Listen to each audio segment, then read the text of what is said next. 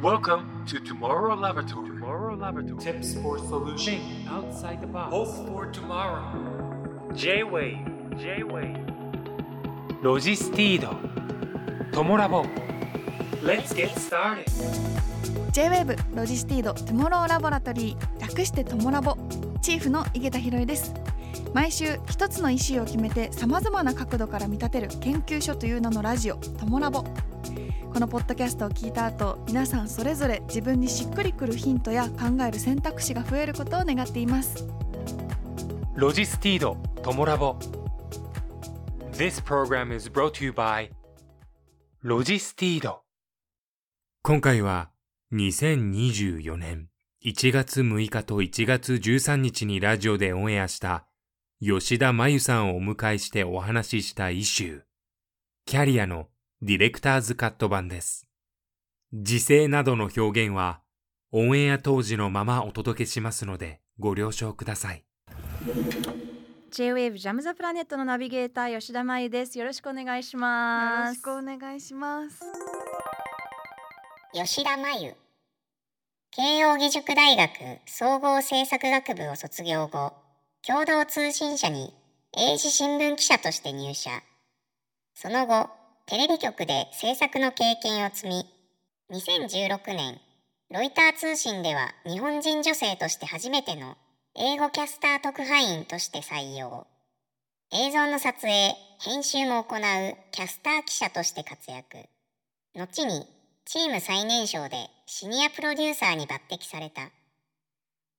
2022年にキャリアブレイクを取り3児の母として育児と PTA に専念した後2023年10月より J-WAVE ジャムザプラネット月曜日と火曜日夜7時台のナビゲーターとして新たなキャリアを重ねている。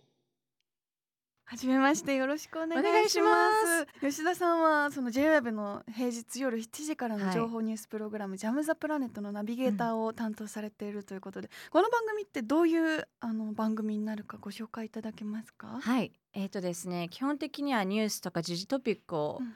扱っているんですけれども、こうニュースとかそういうものでこう世界を旅していくというようなテーマで、うん。あのお伝えしているつもりです。ただこのナビゲーターが10月から、はい。去年の10月からということで、うん。私もトモラボがですよね。一緒ですよね。10月からなんですけどこの3ヶ月いかがでしたか？いやー大変でした。どうですか？逆に。いやなんかまた全然他の仕事とはうん。使う、うです頭が違うんだなっていうのうんはすごく感じてて、うん。なんか今まで使ってなかったところがすごく刺激されてる感じもしますし、うんうん。いろんな方のお話聞くの私好きなのうんで、すごく楽しいです。あ本当ですか、はいい。ろんな興味が広がってる感じ 本当ですか？とか言っちゃったけれども私私も楽しいんですけど、うん。私は逆になんか2つ大変なことがあって、はい。1つはやっぱりこうニュースジャムってこうニュース番組なので、毎回こう時事トピックとかニュースを取り上げるんですけど、うんやっぱりこうフルタイムで仕事をしていた時はもう毎日取材取材に行っていてもうネタの宝庫というか、うん。ネタを探さなくてもいっぱいある感じだったんですけど、うん。まあ、今はあのーまあ、一旦フルタイムのジャーナリズムから離れているのでこう何を話そうっていうのをこう考えるのが結構大変っていうのと、まあ、はい。大変だけれどこうこれも伝えたいなあれも伝えたいなっていうところはいっぱいあるので、まあ、大変楽しいっていうところとあと話し方、はい。ラジオの話し方？うん。でもともと私英語のレポートをいろいろやってたんですけど、真反対なんですよ。へえそそううなんですかなんか？こうラジオってこう間が命っていう感じじゃないですか、はい。間がこう綺麗に取れる人がすごくやっぱり聞きやすいんですけど、うん。英語のレポーティングってこうベストフレンドに話すように話せってよく言われているので、はい。こう友達に話すように話すイコール結構こうハイテンポでうん。ハイピッチこうバンバンバンバン話してこうかぶせてかぶせてかぶせていくっていうようなスタイルだったので、はい。どうしても最初の数週間はその癖が抜けなくて、もうかぶせすぎてなんか後から聞き直すとなんでこんな早口なんだろうっていうような感じでそのなんかこうギャップうん。をいまだにこう自分ではゆっくり話してるつもりだけどなんかまだまだっていうところがあってどうですか？いやえそうなんですね。その英語と日本語あでも伝え方がテンポが違うっていうのは違いますね。知らなかったです、うん。じゃあ今その友達にっていうよりか本当に伝えるっていうそうですね。例えばああのニュースのアナウンサーの読み方とか見ても、はい。日本のニュースってこう本当にフラットに綺麗に読んでいくっていうのが伝え方で、そうすると噛んだなっていうのとかすごい分かりやすいじゃないあですか。そうですね。でもこう友達に話していく感覚で話すので、英語のレポーティングは。なのでそうなるとこうそもそも英語って日本語よりもこうイントネーションがこうはい。抑揚があるので、うん。噛んでも割とすぐ流せこう流せるからそこがねちょっと課題だなってこの3ヶ月で思ってます。でも面白いですね。ちょっとお芝居してる感覚なんですかね。その英語でうん友達に伝えるみたないんかな感覚。ねお芝居なのかわからないけどなんか伝え方が真逆すぎてちょっとそこはまだまだやらなきゃなって。でやっぱりこうベテランの方の話を聞いてると、間の取り方がすっごい上手だなって。けどテレビだと間があるともうダメってうん。感じなので、間があると私は緊張しちゃってて、うん。そこがね難しいですよね。確かに。でも吉田さんがこのマイクのチェックをする時のなんかチェックチェックって言ってる。あれがです。あれがすごいかあっこいいと思って。ワンチューワンチュー。あそう。そう。私はもうそれにも感動して初っ端から感動 してました。癖で抜けないけれどそうなんです。そそううなんですね。いう風にやってました。うわーかっこいい。いやーめちゃめちゃ気になることたくさんありますがまだまだ続くので、はい教えていただけたらと思たっぷりといますはいおお願いします。キャリア、職業などの経歴。例、キャリアを積む。専門的な技能を必要とする職業についていること。あのまゆさんのその経歴を見た時に本当はいにいろんな、あのねなんか肩書きが。点々としてますよね。あってあのすごいどこからお聞きしたらいいかっていう。何でも聞いてください。全然なんかもう本当に不出来ない新人記者から入ってるので、そうなんですか、その最初の一番最初のキャリアっ うん、ていうのは何だったんですか？えっ、と共同通信社っていはいうところで、うん。新聞記者の英字新聞英文記者をやっていました。英文記者。っはい、ていうのはちょっとあまり馴染みがないんですそうですよね。そもそもニュース通信社ってな共同通信、ロイター通信、AP 通信っはい。て聞くけれども、聞きます。よくニュースわかります？いや。わかんないですよね。私も就活するまでははい。知らなかったんですよ、うん正直、うん就活するまでよく聞くけど何が違うんだろうってよくわからなくて、要はこうニュースの卸をしているところなので通信社は媒体がないんですよ。なので新聞にも、えー、とニュースを出すしラジオそれこそ、えー、とジャムでもよくヘッドラインニュースっていうのを出しますけど、はいそれ共同通信から来てるものなんですね。なのでこう新聞とかラジオとかテレビとかにニュースの写真であったり記事であったりそれを売るニュースの卸なんです。そういうことなんですね。そう私たちのあの日々の生活でかっこ共同っていうのがなくても、はい結構いろんなものが共同通信とかロイターだったり時事だったりそういうところから来てるんですけど、はあ、ニただ卸わかりやすい。うん、たはいだ主な、えー、とクライアントがやっぱり新聞だったので、うん割とし働き方としては新聞記者っていう方が分かりやすいかなっていう感新じですかね。聞記者は新聞記者で記事を作って取材をされるわけじゃないですか。それとは別に、あ同じです。同じなんだけれども、はい。ただいろんな新聞が自分が書いた新聞が例えば A 新聞の記者だったら A 新聞にしか自分のうんはい。記者載らないけれども、通信社の記者であれば A 新聞にも載るし B にも載るし C にも載るしラジオにも出るかもしれないっていう感じですかね。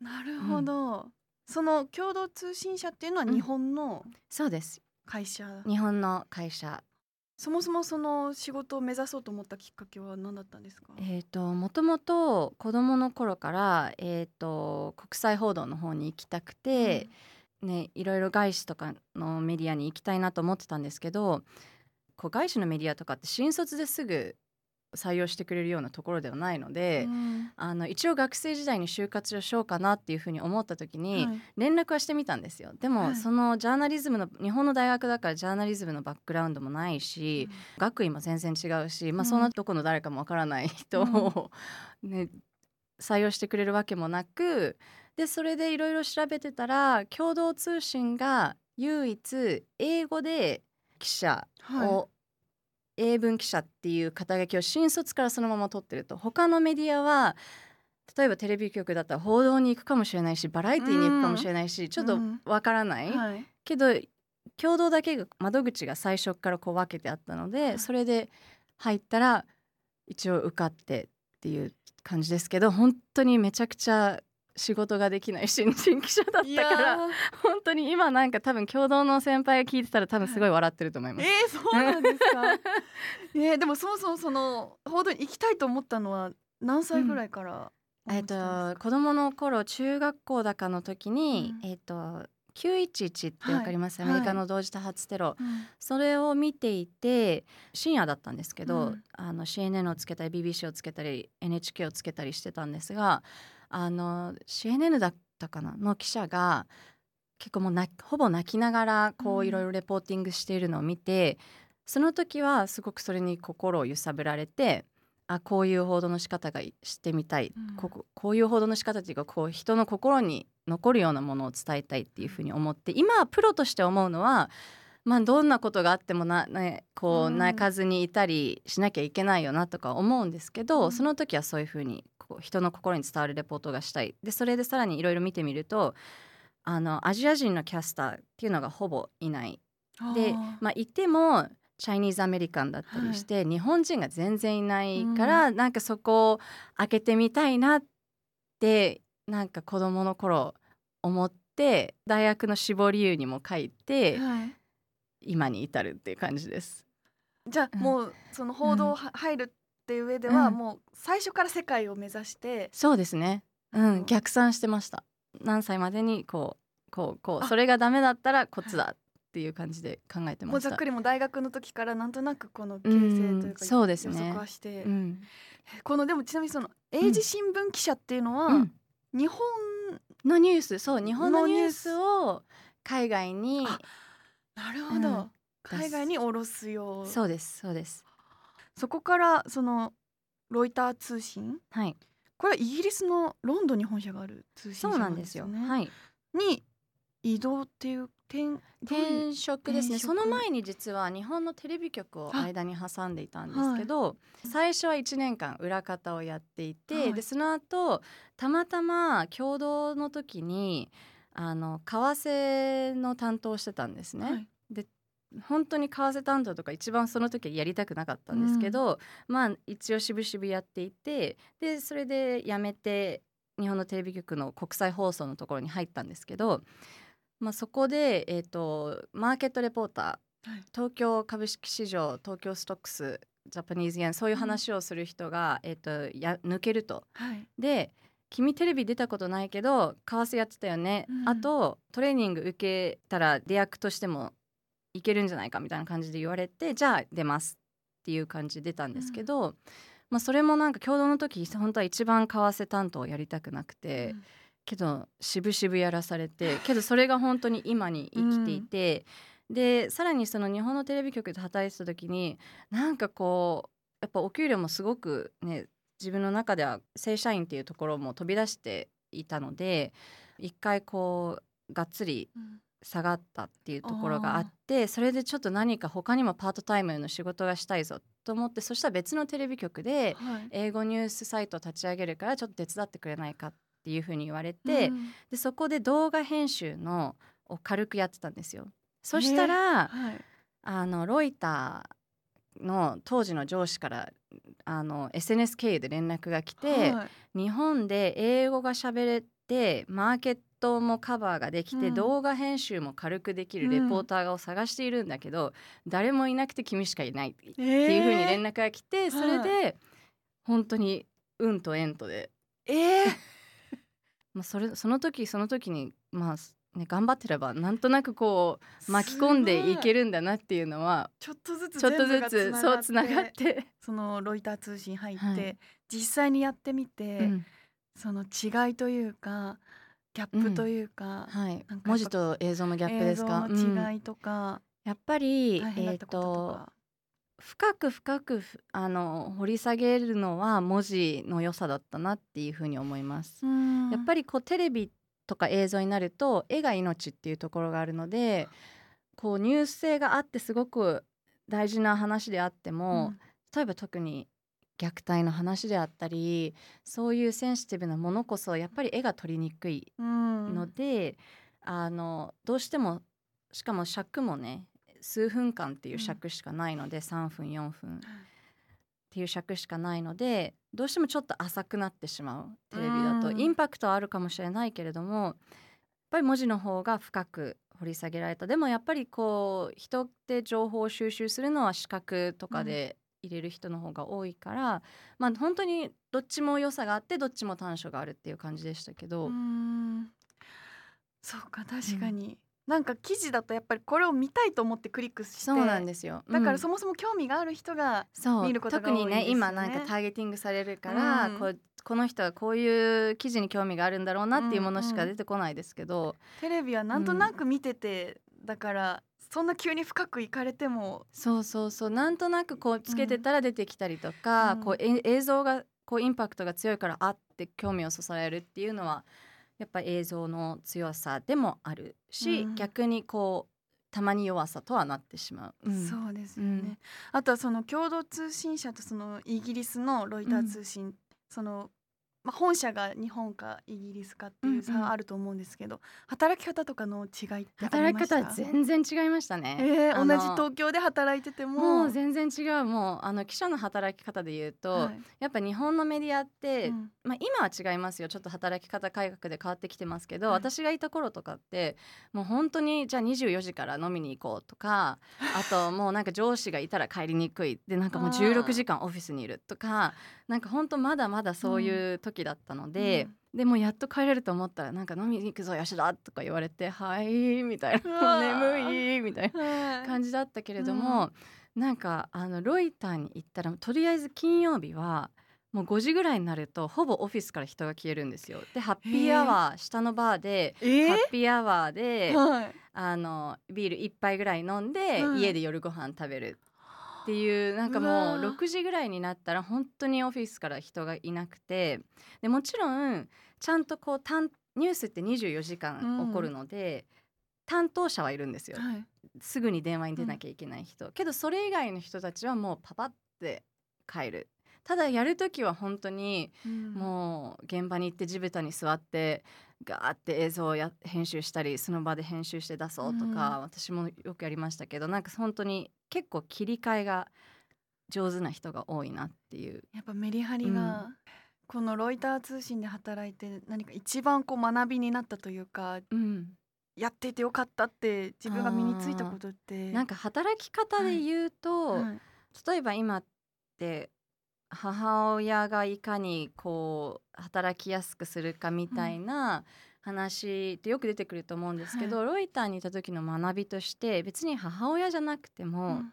その急に休みを取りたい理由って本当にいろいろあるじゃない。お腹が痛くなっちゃったとか、なんかペットが具合が悪いとか、なんか本当にいろんな理由があるんですけど割とそれをみんながこう気軽に言っていた。なのでその延長の一つで「ごめんなさい子供が熱が出ました」っていうことが言いやすかった。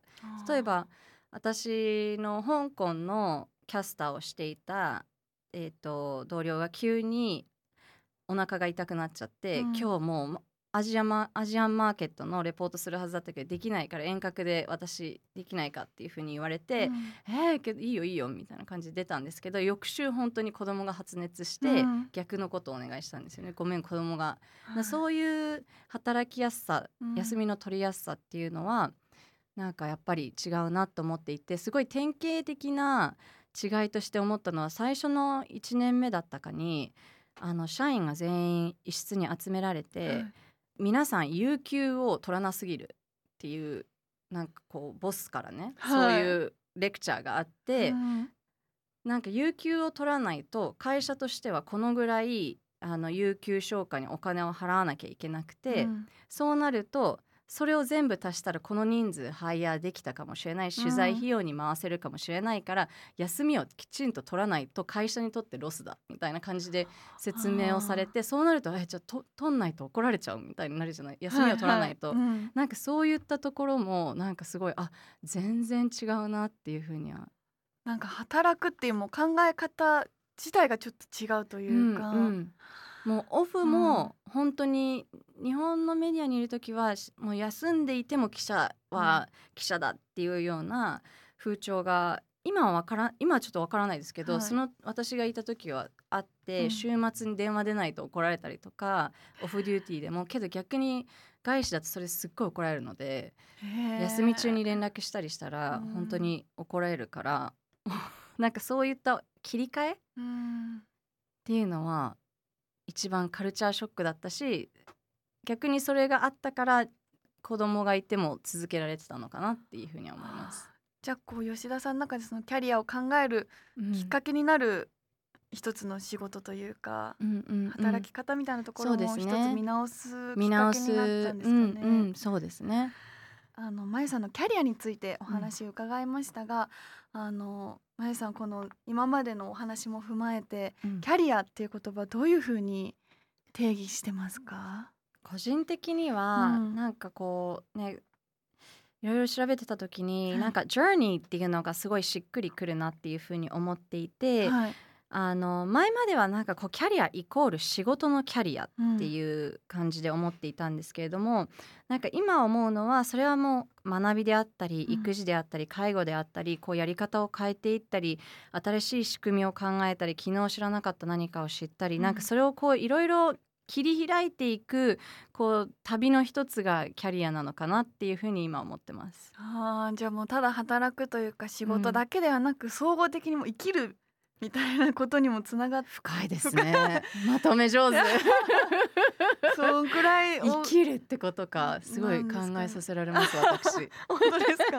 ただその日本の会社とイギリスの会社といろんなところでお仕事されてますけど、はい。その国うん。にもそのキャリアの捉え方って違いがあるって感じますか？うーんまあ確かにうん。日本と欧米、欧米って言ってもまたヨーロッパとアメリカ、はい。あの仕事っていう風な、うん。あの切り口でお話しするとあると思います。日本は直線的リニア終身雇用とか年功序列がメインなので、はいあのまあ、給料給与体系とかうん。も勤続年数で決まっていたり、こう割と直線的今はもちろんいろいろ変わってきてますけど、うん。アメリカはその一方で能力主義であってでヨーロッパは割とこうワーク・ライフ・バランス労働者の権利っていうところを重視するので、あのなそういう違いはあると思っていてで昔はこう欧米的なキャリアの作り方というか仕事の捉え方が正義だっていうふうに思っていたんですけど、うん。能力主義であるべきだし、あの労働者の権利まあそれは労働者の権利はもちろん守らなきゃいけないんですけれども、うん。今はちょっと違っていて、は例えばこう子供がいたらなおさらこう日本的な企業でこうゆっくりゆっくり仕事をしていくっていうのも選択肢の一つなのかなっていうふうに、あのあります。なのでこう今はまあ仕事のキャリアっていう切り口だけで見ると今日本で働いていても、外資もあるしフリーでいてもこう海外のクライアントとつながったりとかいろいろあるので、こう自分に合う働き方みたいなのはこういろいろ模索していける時代なのかなっていうふうに思いますね。確かに。選択肢が増えていったっていう感じでもあるんですかね、なんか。そうですね。やっぱり選択はいろいろ自分が納得できる選択っていうのを、特に子供が生まれたりするとまたそれが、ね、全然うん。今までと違う考え方になったりするので、その先ほど前半でその大学生の時とかうん。にざっくりこう人生をうん。プランニングしてたっておっしゃってたんですけど、はい、どういう感じで考えてらっしゃったですか？か昔は30歳までをまず一つのゴールにしていて、はい。えーとまあ、そもそも外資のメディアでうん。報道キャスター英語でさらに日本で、うん。日本人でってなると本当にもう席が空くか空かないかっていう自分のその時にスキルが上がっていても席があるのかうん。ないのかっていうのもあるので、はい。あのまあ、自分のスキルをそこまでに高めていく必のと同時にプラン B も同時に考えながら、まあ、ダメだった場合こういうオプションがあるのかなっていうのは、ヘッドハンターんあの会社にエージェンシーに登録して、うん。どんな自分の今の状況だったら仕事ができるんだろうっていうのは割と確かめながらやってましたし、うん。で30歳までにこういうふうにでそれこそ共同の正社員の仕事を辞めてあの、ね、いろんな仕事をしたりとかあの、もうお尻を決めていたから割とリスクは取りやすかった。でそれが今に続いてるんですけどもうコロナでもう逆算とかやめた。えー、あそうなんですか？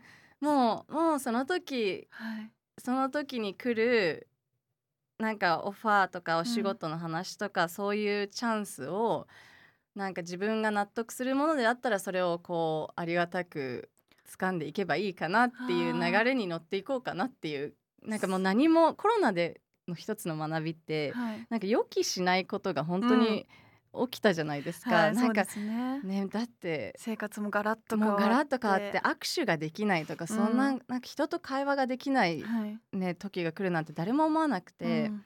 なんかそういうのがあったからまあ今はなんだいわゆる風の時代じゃないですけど、う なんか流れね、に乗る、そう流れに乗っていこうかなっていうふうには。ただ昔はそう逆算逆算してはい。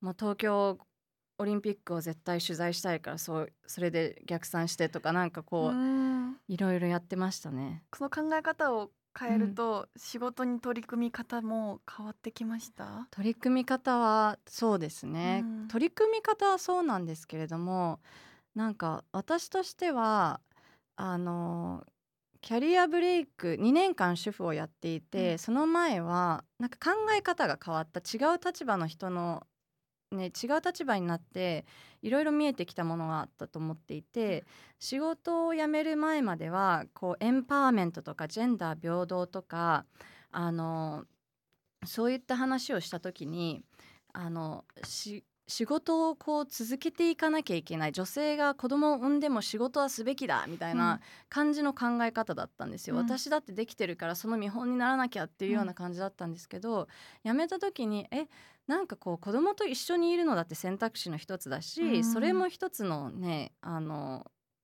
かなり有意義な時間の取り方なので、なんか前までこう男女の賃金格差とかそういった話をするときにじゃあもちろん一緒の仕事をしているのに男女で賃金の格差があるのはおかしいけれども、じゃあ子供との時間を犠牲しにして残業をいっぱいしてっていう人がほとんどなのしたいって思う人がほとんどなのかっていうふうに思った時にいや違うよねっていうような考え方ができるようになってきたかなって。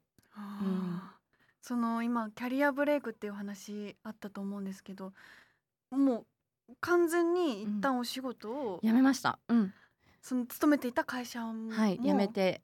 もう本当にはい。それこそ10辞めるロイターを辞めるたのが12月最終出社日が12月31日はい。だったんですけどその日は本当紅白が流れている中でも出してたんですよ、えーレポート最後のレポートもう別に何の関係もないのに、うんうんなんかやっぱり最後のレポートだから自分の中で思い入れがあって、はい。編集して編集して最後に出してでも本当に1月1日から何もないけれどもあの逆に子どもの学校がオンラインに急に切り替わってはいもう本当に仕事辞めてよかったなってその時思ってね。共働きだったらもうおし、ね、そう。どっちがミーティング外してっていう風になってたんですけど、はい。もう私がもうつきっきりで。その決断は結構自分の中ではスッとうん。できたんですか、えっとね、まあ、決定だとなったのはあの東京五輪の取材をし終わった後の閉会式はい東京五輪の取材中3週間もうずっと外で取材をしていて、家に帰っても子供たちと会えない。もう帰る時間が遅くて出る時間が早いので、うんはい。なのでもうす本当に会えない状況が続いていてでもそれでもすごい楽しかったんですよ、うん。3週間。でもう走り切ったなと思っていて閉会式を見ていた時にあもうやりきったなって思ってあ I'm ready もう NEXT チャプターだなってその時に思ったんですよ。やっぱりそれも目標にしてたっていうところも。そうですね、ん。で同時に夫も初めてほぼワンオペを3週間やっていてはい。あもうこれちょっとできないっていうのを話して、もう1年ぐらいこうずっと話してはいたんですけど、まあ、それでお互いやっぱどっちかが仕事に舵を切ってどっちかが子供たちに。うん。でそれは別に男女がっていうあれではないんですけど、はたまたま夫がこう転職したタイミングで仕事のモチベーションが上がってきていて、うん。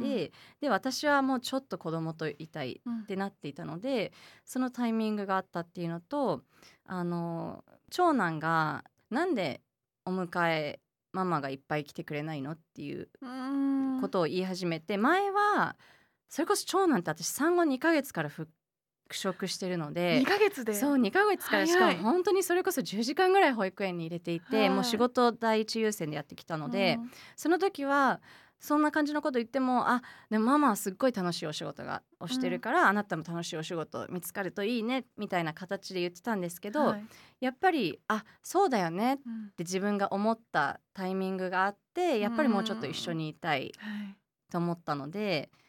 だそれも実は逆算してたんですけどあーそうなんですね。そうなんか妊娠してた時にいろんなこう女性のリーダーの方と話して取材をしたりしていた時に、やっぱりもうちょっとあの時子供たちと一緒にいたかったっていう声をすごいよく聞いたんですよ。やっぱそれなりにすごく有名な方とかでもそれをすごいよく聞いていてであもしかしたら自分もどっかのタイミングうん。でそれが来るかもしれないって思った時にじゃあ今長男のを産んだ時はそのタイミングで仕事を辞めてたり休んでしまったら、多分全然キャリア積めないなと思ったので今はやっぱりアクセル踏む時だなと思ったのですっごい仕事を一生懸命やって長男が3歳ぐらいになった時にどっちにも行けるようにしておきたいなっていうふうに思ってでなんで3歳かっていうと、はいあの大体こう幼稚園に上がる年齢になってくるんですよね。でうん3歳ぐらいって子供がちょうどちょっと面白くなってくるタイミングではあるので、はいいろんな人の話を聞いてると幼稚園に入れたいからこうもうちょっと仕事をしたかったんだけれどもちょっとあの早く切り上げざるを得なかったっていう人と、あとやっぱりもうちょっと一緒にいてみたなんかちょっと人間として面白くなってきたからなるほど。そうなんかもうちょっと一緒にいたいはいっていう2つのけどどっちともやっぱり仕事を早く切り上げなきゃいけないっていう声が大きいことに気づいたから3歳ぐらいでこうそれなりのところにいたいんだったらあ長男の産後は今はちょっと仕事を優先するべきだ時だなとこの3思って。年はがっつりちゃんとやっておこう、がっつりやっておこうと思っはあ。た。うん、すごい。だから本当緻密にいろんな予測を立てていろんな選択肢をちゃんと自分の中でその時は今本当何も でも結果それでじゃあ今そのキャリアブレイクっていうのをされてうん。よかったっていうふうに本当に良かったです。ううん。んまたこうがっつり週5で働きたいっていう。もうないですね。あうん。そうなんですね、そこの今のバランスはじゃあ結構ちょうどいいというか、はい、ちょうどいいです。まゆさんそのキャリアキャリアブレイクいろんなことを経験されてますが、この未来にこの日本の社会にそれに関して求めたいこと求めることってありますか？そうですね。やっぱりこういろんな選択肢があってそれを自分が納得してその選択をできるのか否か納得した選択をできるっていうのが大事かなっていうふうに思っているのと、あの子供を産むっていうことも産まないっていうのも選択肢の一つなので、なんか本当にいろんな選択がこうね社会にこうオープンになっていて最終的にその隣の芝は常に青く見えてしまうけれども、うん。自分のし芝をいかに青くするのか。こう常に隣の芝今いろんな情報が錯綜している時代なので、いろんな人の生き方があっていろんな選択やいろんな可能性があるけれども、もう本当に自分と自分の家族うん、うんをにフォーカスできる時代がもうもう来てると思いますしそうですなんかねもっとそれが進んでいければいいかなっていうふうに思いますあのまゆさんは JA 部の平日夜7時からの情報ニュースプログラム「ジャム・ザ・プラネット」ナビゲーターを担当されているということでその中のコーナーにロジスティードマネームーブメントでは経済トピックを深掘りしていらっしゃるということでですねあの吉田真由さんが JA 部のナビゲーターを始めるタイミングでインタビューに答えた記事ではこのようにお話をされています。実は社会人になるまで数字が下がっているのになんで円高っていうの？というレベルでした。共同通信社に入社した時金融マーケットは避けたいスポーツか政治に行きたいと希望していましたが金融に配属されました。NHK ワールドでビジネスリポーター兼アンカー代理を任されたのは金融の経験があったから。またロイター時代も日々さまざまなニュースを伝える中で毎日必ずやらなければいけなかったのが金融マーケットのアップデートでした。高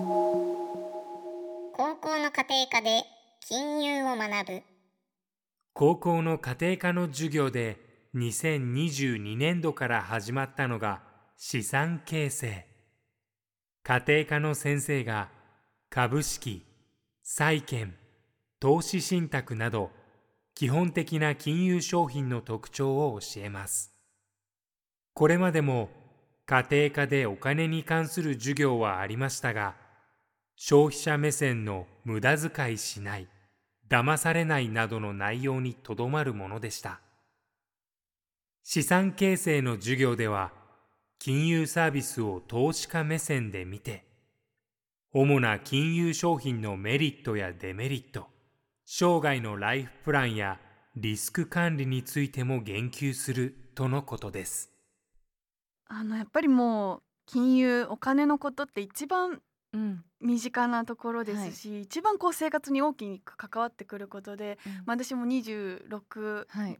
今年7になるんですけど、うん。やっぱりこう自分の将来のためにどのくらいじゃあお金を取っていた方がいいのかとか、はい。いろいろ考える年齢になってきまして、うんうんうん。そのことずっと聞きたかったのでその経済のこと私が答えられるのか。はい。いやでもこのあの インタビュー記事にもありましたけどうん。もう最初からその 任されてというかはい。金融うのん。配属もあって、いろんな勉強されてきたと思うんですけどそもそもその経済をじゃあ学ぶってなった時にどこから私たちはその何も知らない状態の時って、うん。どこから勉強していかれそれこそ私本当に恥ずかしい話、共同通信で為替担当になった時に、なんかこう子供でもわかるみたいな あのなんかあの本があったんですよ。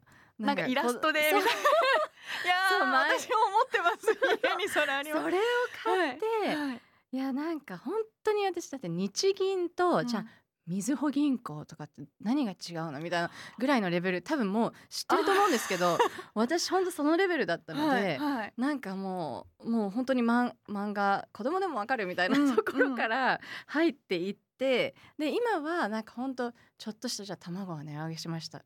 トマトが上がってます、うん。なんでだろうっていうのをこう裏を見てみるっていうのが少しずつ入っていく入り方なのかなっていうふうに思います。でもなんかこの日本の経済だけじゃなくそのけ世界の経済も絡んでくるじゃないですか。はい、でまたその海外旅行の話とかになるとうん。円安、円高も影響してくるとか、ね。うん。本当にちょっとしたことがめちゃくちゃ緻密に絡み合ってると思うんですけど、うんうん。そういう情報はニュースから得てるんですか？それこそ、えっとニュースなんですけれども、メーリングリストっていうのがあってはい、無料で配信してるんですよ。その時、うん。その時ホットなトピックが毎日毎日配信されてくるので、それを何曲かとか何何詞かうん。あの申し込んでおけば必然的にこうなんとなく入ってくる。うん。でし入ってきますし私が昔言われてたのはもう時間がなかったら新聞の見出しだけ読ん読んどいてもうん。大丈夫っていうのは言われてたのでなんかまあ本当はダメですけどねこのこの仕事をする身としてはダメですけど、うん。でもなんかそういうところからこう浅く入ってってもいいんじゃないかなっていうのは思いますけどね。でもやっぱりこのナレーションにもありましたけどあの授業でも資産形成のことが始まったみたいですけどやっぱりこの経済、お金のことってうん、知ってること人と知らない人で大きく本当にね。差がそうですよね。出そうだなと思うんですけどそう実態なんか体感としていかがですか？いや本当にもっといろいろ教えてほしかったっていうのはあります。なんかすごいプライベートな話をすると結婚前になんかこう物件買えとけばよかったとか思いますしだからね妹とかまだ結婚してないんですけども、はい。本当になんか買っといた方がいいよみたいななんかん。不動産ねうん。買っといた方がいいよみたいな話はしてますし、うん。なんかこうね資産形成の教育私もなかったのではい本当にうら羨ましいというかうん。大事ですよね。うん。そうですよね。やっぱこう日本と他の国を比べてその教育だったりうん。金融に対する考え方って違うんですか、まあちょっとそこはわからないけれども確かに日本はこう現金とかとあの貯金が好きっていうふうには言われているので、で私もあの親からはその投資っていうのはギャンブルっぽかったり、うん。こうちょっとリスキーなものだっていうふうに言われていたけれども、あのまあ、実際全然違う。ただ逆にこう貯蓄貯金にね回してしまうだけだと何もこう増えていかないから、うん。それをね本来あんまり良くないっていううん。視線形成の仕方としてははい。って言われてるので、ね、なんかもうちょっとそういうところをいろいろ学び私も学びたいなっていうふうに思ってます。そうですよね、今年からあのニーサのうん、新ニーサが始まったりとか、なんかこう国単位を見ても少しずつその投資していこうというか、そうですね。日本は本当にこう貯金がありすぎてるの、うん。ありすぎるのでなのでそれをこう全部動くお金に回していこうっていうのが、うん。国としても動いてますよね。結果的にそのこ国の資金としてもこう変わってくるんですか？その人々がうん、貯金をしないで運用に回すことによって、日本の経済も変わってくるんですか？経済も回りますし例えばあと ESG 投資とかを日本はプッシュしようとしてるんですけどわかんないですよね。私もね 調べたんですよ。え何ですか？教えてください。ESG ってなんかよく出てくるじゃないですか。こうそうバなんですか？エンバイメントあのソサイティガバ、はガバナンス、はい。要はこう環境のため、うん。社会のため、はい。その企業統治その社会を良くしていこうっていう動き、こうね例えばプラスチックを減らそうとか、うん。あとあの ESG の S の部分で言うと例えばジェンダー平等会社は、はあの女性の役員を増やしてくださいとか、そういうこう社会を良くしていこうっていういのが ESG なんですけど、ん。それの ESG 投資っていうのもあってはい。それをあの、まあ、ヨーロッパとかはもう逆にそういう ESG 指標っていうのがすごく細かくて社会のために環境のために動いている企業じゃないと投資をしませんと。なので必然的にそういうアクションがあのそういうところにお金が回っていく。ではあ。日本も今どんどんあのそれを増やしていこう。ESG 投資を増やしていこうっていうふうになっていて、日本とヨーロッパはすごいグイッと伸びているのであ日本もそこ伸びてるんですね。そうです。なのでそういったところでお金が回ればやっぱり社会も変わっていくのでちゃんとそのお金は悪ではなくて、うん。やっぱり大きいお金が動いた方がそれなりに一気に社会が変わるスピードもうん。違うので、その国が押そうとしてるのであればそれにこう乗っかっちゃって、うん。あの乗っかっちゃう乗っかっちゃうっていうのは変なあれですけどやっぱそれを、ね、ESG 投資をプッシュしていこう、社会がとか環境問題に配慮している企業に投資をしていこうっていうところにお金が回っていけばそういうふうにこう。で例えはばあ。ヨーロッパとかだとはい。あの女性の役員が少なかったら投資しないとうか、そこまですごい厳しいので、はい。でその例えばメーカーだったら使ってる素材が、えー、と環境に悪い素材が少しでも入ってたら投資しないとかいうのがすごく厳しいので、うんなんかそこをきっかけにこう社会が動いていくお金をが動いて社会が動くっていう流れはあるんじゃないかなって。で日本も全然乗り遅れてない。ううんん、できるんですね。確かになんか普通の商品とかでね2つあった時にじゃあ環境にいい方を選ぼうとか、そういう選択肢。今サステナファッションとか、ねはい。アップサイクルとかありますよね、うん。私も今日つけてる指輪がアップサイクルなんですけどそうなんですよ。それが投資だと確かに動くお金も大きいですし、うんそうです。分かりやすく私そうそうそう。ちゃんと意思表示がはい、消費者もできますもんね。うん。はでプラスそれが投資にもつながって運用もうん、回っていく。回る。はあ確かにそれは社会も大きく変わりそうですね。うん、そうですね、うん。それに日本も本当に乗っていこうっていう風な流れにちょうど2023年はなってきたので、2024年もちょっとね動いていくんじゃないかなと思ってます。この今20代で、まあ、いろんなその働き方だったり、キャリアの方もいらっしゃるしいろんなそれこそ結婚してる方子供がいる方いろんな立場の方いらっしゃると思うんですけど、20代にはなんかおすすめというか、うんうん。この若いうちにやっておいた方がいいこととかって、うん、もうマイオさんそれは的に何だと思います、もう一言で言うとリスクをはい。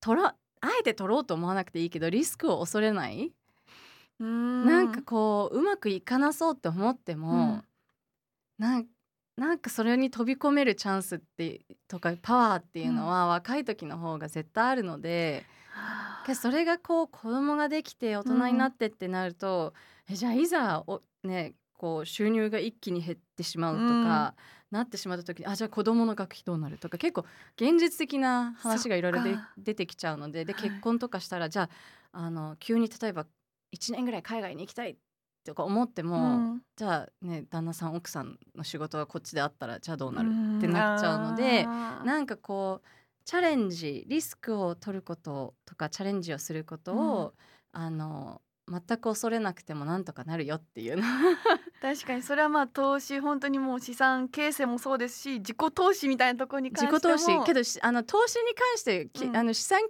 成に関しては、多分あんまリスク取んない方がいいと思います。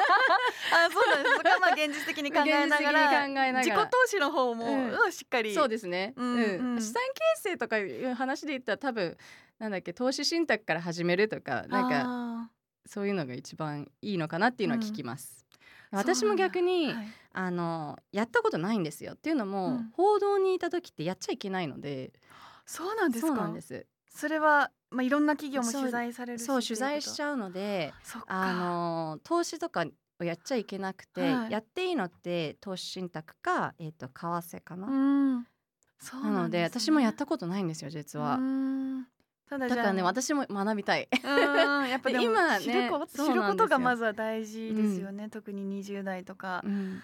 勉強できるうちにしとくっていうのは大事なのかねけどやっぱもしれない20代に何じゃあ資産形成で何をしとくべきっていうふうに聞かれたらやっぱ不動産買えるなら買った方が っへて思っちゃうけどーな。あそうなんですね、うん、うん。それすごい私の心残りです。ちょっと後で詳しく 教えてください明るやすのヒントを探すラボという名前のラジオ J-WAVE ともラボ。チーフは井桁弘恵です。J-WAVE ジャムザプラネットのナビゲーター吉田真由さんをフェローにお迎えしています。お子さんも3人いらっしゃるはいとい。うことで、お子さんにはこうお金のことってどういうふうにお伝えしてますか、うん、2つあって1つは、はい。あのお金の話があんまりするのは良くないみたいなうん。風潮だったと思うんですよ日本って。うん。なので、えー、とすお金がいっぱいあること稼ぐことはいいことなんだよ。それが楽しいお仕事の延長だったら、いいんだよっていうようなことはお金が全てとは言わないけれども、うお金楽しいお仕事を見つけて頑張ったらお金がいっぱいもらえるかもしれない。そうなったらうん。おもちゃもいっぱい買えるかもしれないみたいな、うん。うん。なんかそのなるべく日々のことをおなんかこう紐付けて話せ話すようにはしている。で2つ目は私今苦戦してて、はい。い、ろんな親がこう苦戦してるところだと思うんですけど、うん。今ってキャッシュレスじゃないですかほぼ。ああそうだですね。子供のにお金の価値を教えるのがそっか。なんかママピーしてってよく言うんですよ。そうピで全部解決できると思っちゃってるから。あなるほど。そうだからこのこれがこの100円玉がこの中に入っていてそれでお菓子を買ってるんだよっていうのは、なんかこうちゃんと言わないといけないしなんかそろそろあの子供に初めてのお使いをさせようと思っている、はい。でわざとコインを渡して、っうん。ていうのは確かに。もうあの P がもう魔法のカードのようにそうなんですよ。減ってる感覚もないですしね、うんない。確かにそこの携帯があれば、うん。ピーしてピーしてで何でも。全部。で自分も急いでる時って本当現金使わないじゃないですか、はいほぼ。はい日常そうですね。生活、うん。コンビニでなんか買う時も。なのでなんかそこはちゃんと考えていかなきゃなっていうのは逆に今私がこう工夫しなきゃいけないなって思ってます。そこ確かに悩まれる方多いですよね伝え方、あーそれはちょっと考えてなかったです。自分自分もそのもちろんキャッシュレスじゃない子供時代だったので、そうですよね。なんかどんどん財布からお金がなくなっていく感じとか、うんうん。そうそうそう。なんかお年玉ねガーって増えてクシャリンチャリンみたいな時とかあるじゃないですか、うんはい。そうそれがないからで今逆にキャッシュがあったら子どもたちに貯金箱に一気に入れさせててそれがいっぱいになったら2人で決めてあの好きなものを買おう。うん。っていう風なのはしてるけどそれでも一回まだまだ全然積み上がってないので。なかなか出てこないですもんね。なかなこれ1年前ぐらいからやってるんだけどなみたいな。あーじゃあそこも今ちょっと悩みながら伝え方を。現金をちゃんとしっかり教えていかなきゃなとは思います。確かに価値がうん。伝わらないですもんね、うん。ただその毎日のようにこう金融経済のことにジャム・ザ・プラネットの中でお話しされてると思うんですけど、うん。この2024年の、まあ、世界だったり日本の経済トピックうん。何か注目してることってありますか？いやもういろいろありますけど、まあ、さっきお話しした ESG 投資日本がこれからどんどんどんどん、うん。あのふ追い風あの、ね、アクセル踏んでいこうっていう時なので、同時に今アメリカって ESG 投資がガクッと減らしちゃってるんですよ。すごいはい。政治的なタブーな話になりなってきちゃって、うん。選挙を前にあ ESG 投資っていう言葉をなくそうっていう風になっていて ESG 投資額ってグローバルで見ると2023年初めて初めてかな下がっちゃったんですよね。つまり言って日本とヨーロッパは増えてるのに、アメリカは一気に減ってしまったから。なのでこう日本があのどれぐらい分野にあの引っ張っていく存在になるのかっていうのは注目していますし、うん。あとはもう普通に、ね、金利がどうなっていくのかとかうん。為替もそうですし、うんもう為替一つ変わるだけで、まあ、円安になると日本の、ね、輸出企業にとってはいいって言われてるけど、うん私たち個人としてはやっぱりいろいろ上がっていくわけでね買うものが。はいなので、ね、個人消費がどこまで伸びるのか賃金がきちんと上がっていくのかっていうところも、なんか見ていきたいなっていうふうに思います。あとはね結局やっぱり皆さん日々気になるのって自分たちがこう買い物をするものがどのくらい高くなるのかそ,、してお給料がどのくらい上がるのかっていうところがはい。ね、気になると思うんですけど、ね、今とか例えば卵とか高いしワインも高いしはい。原油も高いし、うん。で多分それは戻っていかない。ああそうなんですうね。ん、でまあ日本って物の値段がそもそも海外に比べるとすごく高いと言われているので、うん。その物の値段はグローバルスタンダードに近づいているのかもしれないけれども日本ってこう先進国の中でほぼ唯一賃金がなほぼ上がっていなくて、アメリカの平均賃金の日本で半分ぐらいなんですよ。すね。じそう外資の人と話を聞くと同じポジションをあの違う国で空けてたら本当に倍ぐらい払わなきゃいけない。そうなるとなんかこう賃金が上がらないまま物だけ高くなるうん。っていうなるとこうどうなんだろう。でアメリカの経済ってこう今数字では良いけれども、うん。実際コロナの時の貯金がもうなくなっていてっていう状況もあって、ね、なんかこう中国の景気もあまり良くなくてそうなると日本ってこう外需ではなく内需中,、うん。中でこういろいろ動かさなきゃいけなくなるので、はい。まあ、個人消費私たちが日々買うもの、うん。どうなっていくのかっていうのは気になりますよね。なんか例えばケーキとか、はい、今どんどん値上がり確かに。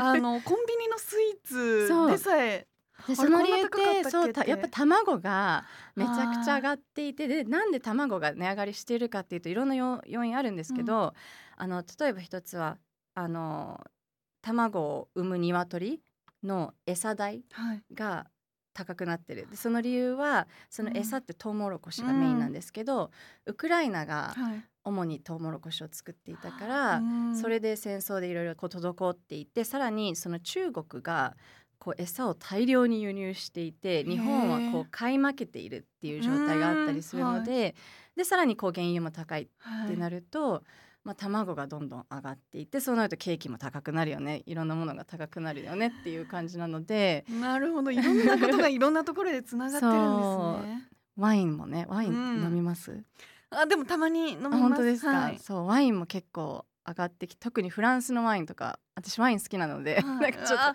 すごい話長くな なっちゃうかもしれないんですけど。ごいワインがもう似合う。いやありがとうございます。めちゃめちゃ想像できました今。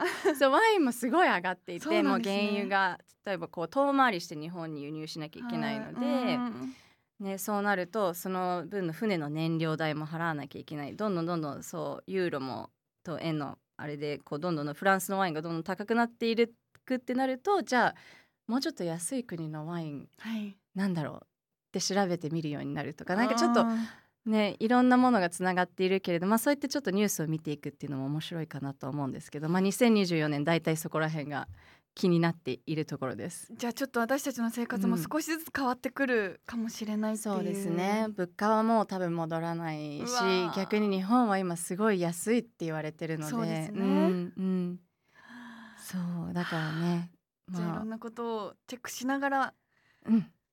生活していった方がいいですね。そうですね。工はい。夫しながら、うん、いやありがとうございます。あのここではまゆさんのプロフィールにもあるキャリアブレイクをはい。取られてこう専念した PTA と育児について はい。あのお話伺えたらと思うんですが、うん。あの PTA うん。私はその多分母親も多分 PTA はい。やってたうん。という思って結構あの私的には馴染みのあるうん。言葉だとは思うんですけど、まあ、ペアレント・ティーチャー・アソシエーションの頭文字ということで、うん。まあ、それぞれの学校が作る保護者と教員による任意加入の団体うん。で、まあ、児童生徒のためのボランティア活動っていうことなんですが、まあ、多分馴染みない方もそっか。リスナーの方にはお、うん。多いかなとは思うんですが、はい。まあまゆなんか、さん的にはい。うん、親とうん。せ、生で子どもたちのため学校のためどんどん良くしていこうっうん、ていうのが本来の PTA の活動だとは思ってます。うん。これってどの学校にも必ず作らなきゃいけないんですか？いやつくけどね多分ほぼあると思います。ううん。んこれはあの、まあ、学校によって内容変わるとは思うんですけど、一番大きな活動って何になるんですか？いや私の PTA はちょっと特殊なので子供が割とこういろんな国の子がいる、あのー学校っていうのもあって、割と新しい学校っていうのもあって、はい。一番大きな活動はもうなんかもう私が PTA やってた時は多分ちょっと他の PTA と違って、もうそれこそ日本語が不得意な先生に代わって自治体との交渉もやりましたし。場所会場を抑えてあと PTA ファンドっていう数百万円の,、はい。あのお金の中でいろんなこう学園祭やったりもういろいろやるので多分ちょっと普通の PTA とはちょっと違う。なんかもう本来であればそうですね。なんかもうお仕事としお仕て事。本当にお仕事。イベントプランナーって感じでしたそうなんですね。自治体交渉イベントプランニング。はい。そう。先生以上になんか仕事してるんじゃないかっていう。キャリアブレイクって言いましたけどはい。私なんでまた深夜のメールチェックとかやってるんだろうってすごい PT PTA のメールですごいあったりして、はい。もう本当になんかもうそれをやらないと間に合わなかったんですよ去年は。っていうのも、まあ、コロナが明けて、うん。いろんな活動を一気にはまたやろうっはい。ていう風になっていて、うん。それには会場を抑えなきゃいけない。うん。でもそのコロナの2年間の間で子供が行ってる学校がちょっと大きくなったので、はい。そのコロナ前の前週が何も踏襲できなかったので全部会場からもう一からこう一からプランニングして。そうそれが結構大変で全然ブレイクできてないじゃないですか。なかったんです。そう。そもそもそれはなんでやるやろうと思ったんですか？なんかやっぱり私文句を言うだけとかってすごい嫌で、なんかだったら自分が変えていきたいなっていうふうに思っていたので、学校のため子どものためになるのであればいろいろなんか手伝いたいなと思っていて、自分が、ね、チームを回したりとかそういう経験があったので、うん。それで自分のスキルが役に立てればいいなっていうふうに思ってたんですけど、まあはいところがどっこいなんでこんなハードなんだろうっていうのは そんなに大変なもう仕事ですね。仕事でしたもこうお仕事ってなるとみんな同じゴールに向かって集まった人たちじゃないですう。か、はい。PTA ってなるとあくまでも子供が同じ学校っていうだけであって、親御さんたちのはい。意思が必ずしも一致してるとは限らないじゃないですか。そういい質問ですね。なんかそこってすごいうん。やっぱ子供ながらにおえお母さんお父さんたちも大変そうだなっうてん。思ってた記憶があるんですけど、うん。それはどうなんですか？いやもう本当に大変大変だけれども面白かったのは、はい。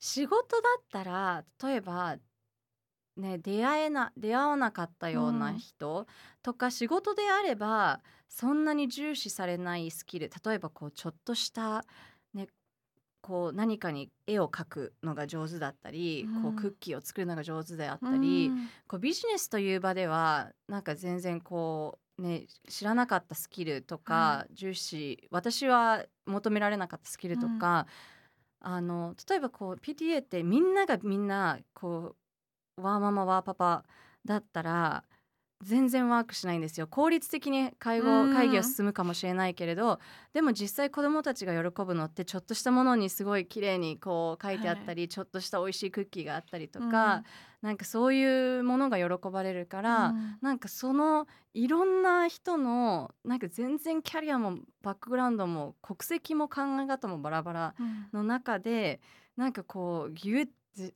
て今年頑張ろうっていう感じで進めていったのはすごい面白かったですし仕事をやっていただけだったらし気づけなかった。本当にみんないろんなスキルを持ち合わさった人がそれぞれのスキルを生かしてうん。やれたのでどっちかに傾いてたら何も物事が決まんなかったかもしれない、うん。もし逆にもう全部効率的すぎて子どもたちが喜ぶ要素がなかったかもしれないって思うとすごい面白かったし学びがめちゃくちゃありました。けどもうちょっと2年間はできないって思って今はうん。PTA には入ってるんですけどもう会長は辞めて。あ会長やられてた会長だったんですよ。すごいさすが。でもやっぱりこう。ジャーナリストとしての PTA とかも見ちゃったりするんですか？このうんなん日本の教育はとか。うん、なんかね日本の教育とか確かにそういうのはいろいろ考えますよね。PTA に入ってなくても、うんやっぱ本当にあえて、ね、グローバルなところに入れたけれども日本の教育も教育でかなりレベル高いよねっていうふうに思うのでなんか逆にねそういう今子供がいる学校では学ばないけど日本の学校では普通に学ぶ。例えばご飯を残さず食べましょうとかああ。の静かにする時はししましょうとか、うん。なんかそういうこととかって、うん。なんかまあこれからの時代いらないじゃんとか思ってたけど、うん。やっぱり大事だよねっていうのは思うので、なんか日本の教育レベルの高さみたいなのも同時にすごい再認識はします。ちょっと話はずれましたけど。いやーいやすごいなんか PTA ってそんな大変な仕事だとは思ってなかった いや特殊なところもね、うんあったとは思ううんそうですね。うん。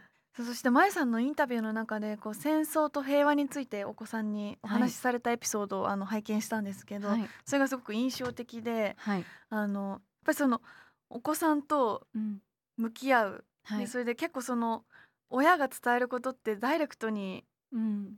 そのお子さんの考え方だったりにつながってること多いと思うんですけど、その中で伝える上で大切にしてることとか意識してることってありますか？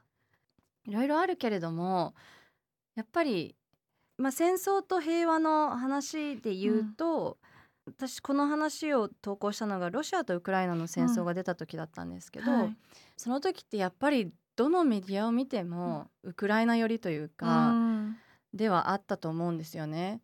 でそういった時にあの国としてこうどっちが悪い良いうん。っていうものは絶対教えつけちゃダメだと思っていてそれはやっぱりロイター時代の経験が生きていて、うん。常に中立であれ。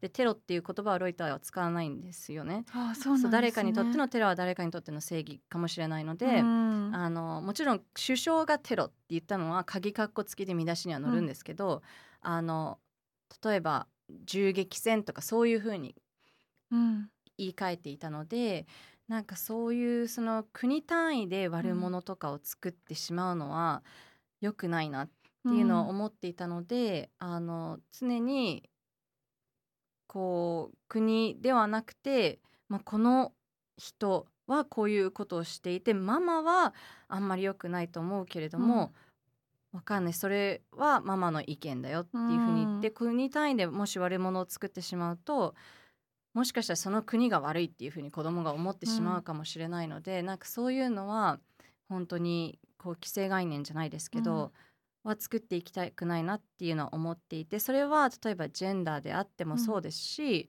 あのいろんなところであってもあのわざわざこうなんかニュートラルにでもいいんだよすごいお、うん。もううちの息子たちもザ戦隊ものが好きでもう超男の子って感じなんですけど、そこをわざわざなんかこうお花が好きでもいいんだよみたいな感じで、うん。こう無理やり言っていくことはしなくていいと思うんですけれども、なんかそういうなんか一回子供がなんか僕はピンクは好きじゃないなんかピンクは女の子のだからっていう風うん。に言った時に、あのいやまああなたがピンクが好きじゃないのはいいけれど、別にピンクが好きな男の子はいるし、うん。彼だって好きだしなそういった時になんかピンクは女の子だからかっこ悪いみたいなことは絶対言っちゃダメだよみたいなの、うん。そういう既成概念みたいなのを無理やりこう作っていきたくないなというのと同時に、ちょっと逆にこう今アメリカの教育とかってちょっはい。とトゥーマッチになってるっていうふうには言われているので、はい。こう例えばね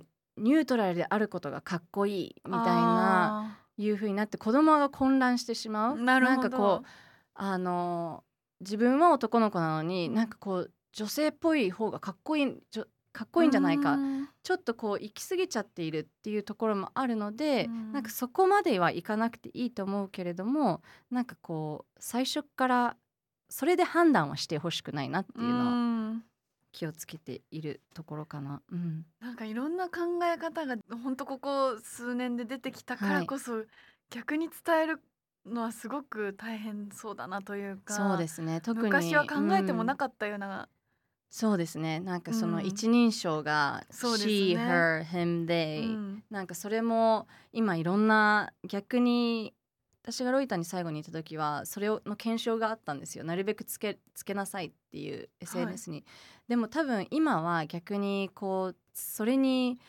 こう固執してしまっている人も結構多いので、うん。もうそれを取っ払おうっていう動きもね出てきている、うん。もうそんなこだわんなくていいじゃないかっていうような動きも出てきているからなんか難しい時代ではありますよね。うん。でやっぱりこうジャーナリストとして働かれていたからこそこういろんな角度からの情報をお伝えしたいっていう感じなんですかね。そうですね。偏らずに、偏らずに。はい、ありがとうございます。ありがとうございます。2週にわたってこのキャリアについてお話ししていきましたが最後に改めてこの吉田麻由さんとキャリアについて伺えたらと思うんですがこの先どういうふうに考えてらっしゃいますか？この先はもう逆にもう本当に何でもいいなっていうなんかもうフレキシブルになったので、はい。自分の能力とかスキルを買ってくれるところがあってそれでね納得ゆっくり感じであればいいですし別にそんなガシガシしなくてもいいなと思うのと同時に、今までは自分のキャリア形成っていうところをすごい考えてたんですけど、はい。なんかもう今はじゃあどうやって社会に貢献していくんだろう。そう例えばそれがお給料が低くても自分がそれがすごい社会貢献にできるっていうふうに思ったらそれはそれでいいなとも思いますし、なんかいろいろフレキシブルになりました。逆にどうですか？キャリア いやーいや本当にだから今ちょうどその年齢的にもそうですよね。ごく迷うんう時期なので、私もなんか何が起きるか分かんない、うんうん、まあ、お仕事的にも、はいはい。自分がやりたいと思った仕事ができる必ずできる状況でもないうんうん逆にすごいですよね。そそのそういううん。仕事をずっとされているっていうのが私まだ始めて数ヶ月とかなのでいやなかなかだから予想できないし、うんねまあ本当にこうタイミングと運に任せられるようなフットワークの軽い自分ではいたいなっていうふうにはうんうん。思うので、素晴らしい。いやでもちょっと2024年。いやでもなんかすごく2020年このお話を聞けて最初に聞けてよかったなって思いました。あ恐縮です。本当に。本当に。申し訳ない。私の話で。大丈夫かな？絶対プロが聞いたら不動産買うとかじゃないんじゃない？とかすごい言われそうなので それはもうプロに聞いてください。そうですね、そこも勉強することがまずは大事ですから。ね。はい、うん。というわけであのロジスティードトモラボフェローは J-WAVE JAM THE PLANET のナビゲーター吉田まゆさんでした。ありがとうございました。ロジスティードトモラボ This program was brought to you by ロジスティード